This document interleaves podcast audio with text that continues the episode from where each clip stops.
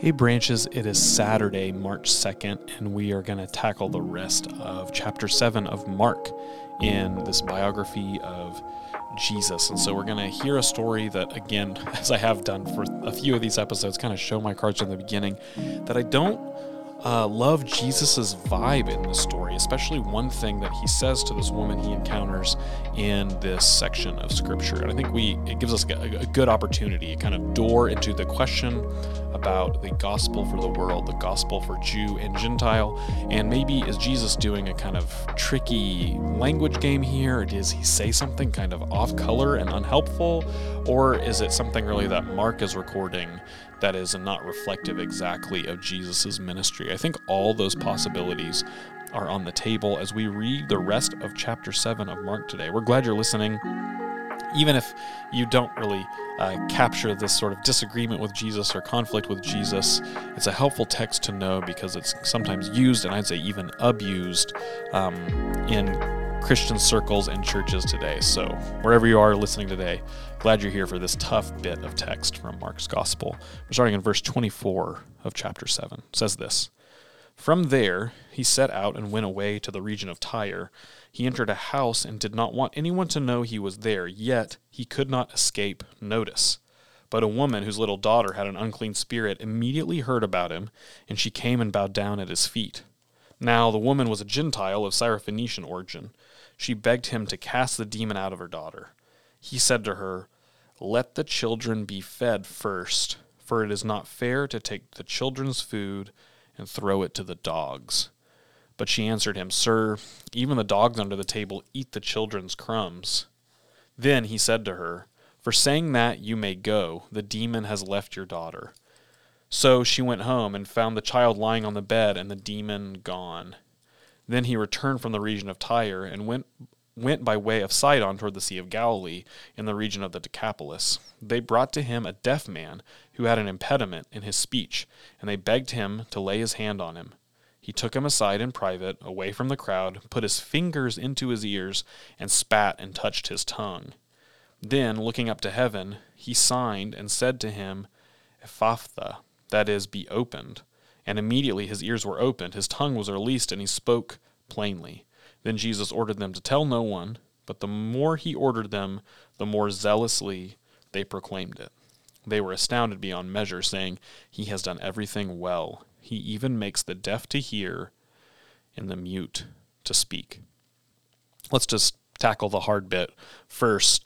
Jesus calls this Gentile woman a dog and by effect calls all Gentiles dogs.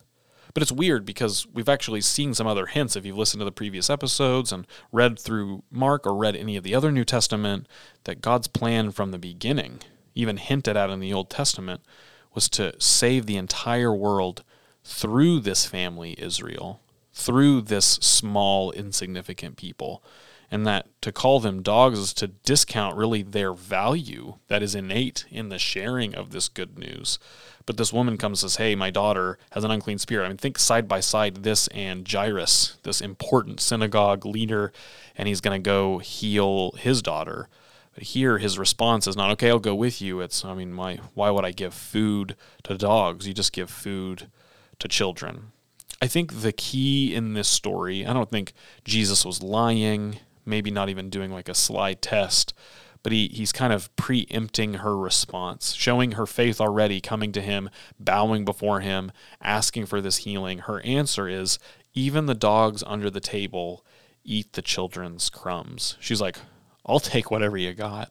I'll take the smallest offering you can give. I'll take the crumbs from the other healings that you've done.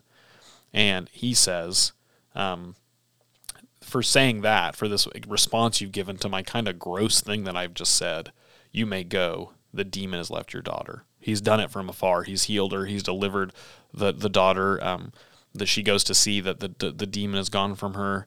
Jesus again responds to people with Mark's version, Mark's understanding of faith. She's like last ditch effort last little bit of her kind of uh, looking for help, last piece of energy, maybe, last resort in Jesus, and comes to maybe get a response she didn't expect, and maybe a response that he didn't quite expect. I, I can't give you a clear answer on this text. Really, anytime I've read it and had conversations about it in seminary with other pastors, heard heard sermons about it that just straight up say Jesus was wrong here, which is not something I'm prepared to say, but I appreciate their candor and, and openness about where they're at. Um, it's a difficult one. And maybe in hearing Jesus say this to this woman, you were kind of made uneasy. I think another piece of this that's helpful is uh, a piece of understanding how we read the Bible.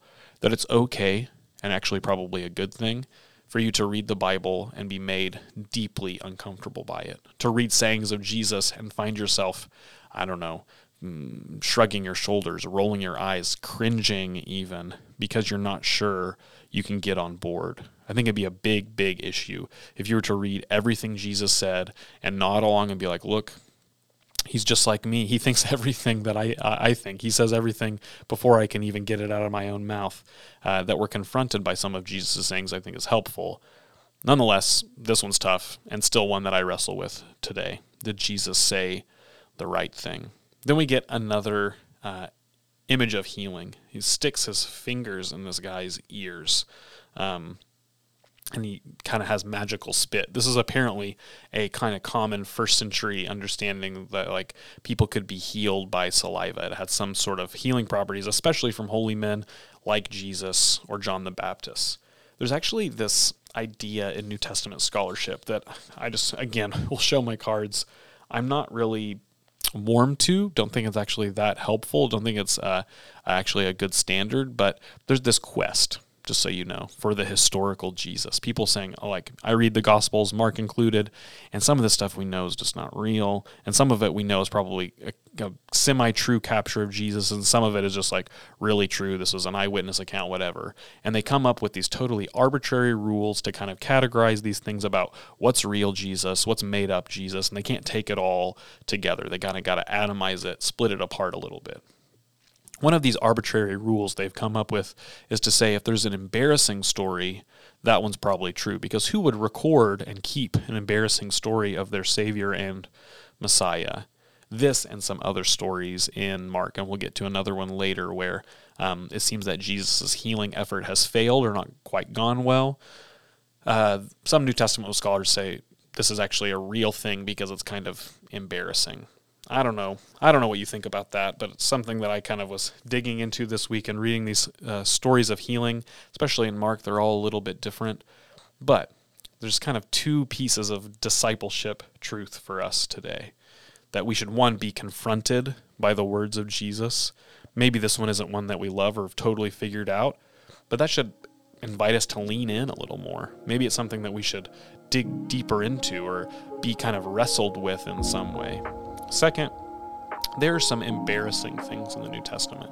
That's not to say we should be embarrassed of them. We shouldn't be embarrassed of the Gospel of Mark, but they kind of show the nitty gritty underside of Jesus' ministry. It wasn't all glowy, showy transfiguration.